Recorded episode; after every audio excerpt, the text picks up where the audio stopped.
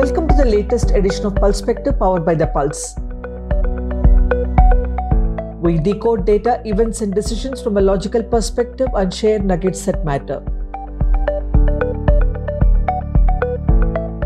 India's foreign policy moves have been positive, productive, and there have been hectic parlays in recent months that holds promise of an emerging post-pandemic world shaped by newer alliances and deals. One such foreign policy, a trade policy that has been at the center of discussion in the past week, has been the trade deal signed with Australia. What does the trade deal mean to India? Listen on to know the basic details and the broad implications. India and Australia have been working together, and through the pandemic, we saw the friendship, be it as part of the Quad or the virtual summit last June between Prime Minister Narendra Modi and Australian counterpart Scott Morrison.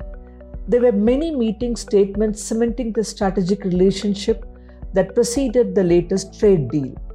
After being in the negotiation stage for 11 years, the Australia India Economic Cooperation and Trade Agreement ECTA was signed last week hailed as historic and significant by many commentators. What is this deal all about? Some basic details first. Under the ECTA, Australia would give duty free access to about 96% of Indian exports by value. Many of the Indian exports to Australia currently face 4 to 5% customs duty. India would give zero duty access to over 85% of Australian goods also by value from day one and within next 10 years cut tariffs to zero on other 5% of Australian goods. India's offer of zero duty covers many essential minerals and metals like coal, alumina, manganese, copper, nickel, titanium, zirconium and LNG. India would also slash duties on Australian wine from 150 to 100% in one category and to 75% in another.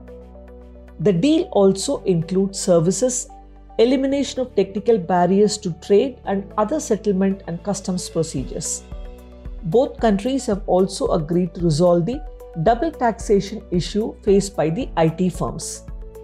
The bilateral trade that was 27.5 billion in 2021 is expected to double in the next 5 years. Rather that is the deal. Apart from the tariffs and taxation matters, an important aspect that has emerged in the agreement is over the student visas and work permits. Australia has announced an annual quota under services for 1800 qualified Indian professionals, temporary entry and permission for stay up to 4 years, which can be extendable even beyond that. Around 1 lakh Indian students would be eligible for post study work visa in Australia on a reciprocal basis for all Indian graduates, postgraduates, and STEM specialists. Both countries would also increase research collaboration and offer dual degree programs. A further 1000 multiple entry visas for work and holiday for those in the age group of 18 to 30 is also being offered by Australia.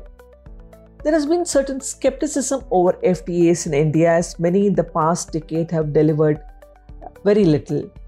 But this time, many commentators have agreed things are different as India has negotiated deftly with provision for periodic reprisal, reappraisal of economic gains from the trade deal with a compulsory review mechanism at the end of 15 years. Safeguarding key domestic industries have also been a hallmark of this deal. The dairy sector has been left out of the present deal for a separate round of talks. There is no duty concession in the current pact for Australian dairy imports. There are other products that have no duty concessions like chickpeas, certain dry fruit, wheat, rice, bajra, apples, sunflower seed oil, sugar, oil cake, and non food products, iron ore, gold, silver, platinum, jewelry, and also most medical devices. India should mainly benefit from the mineral, metal, and LNG imports from Australia. The concessions from Australian side also opens up markets for Indian goods there, helping Indian manufacturing sector.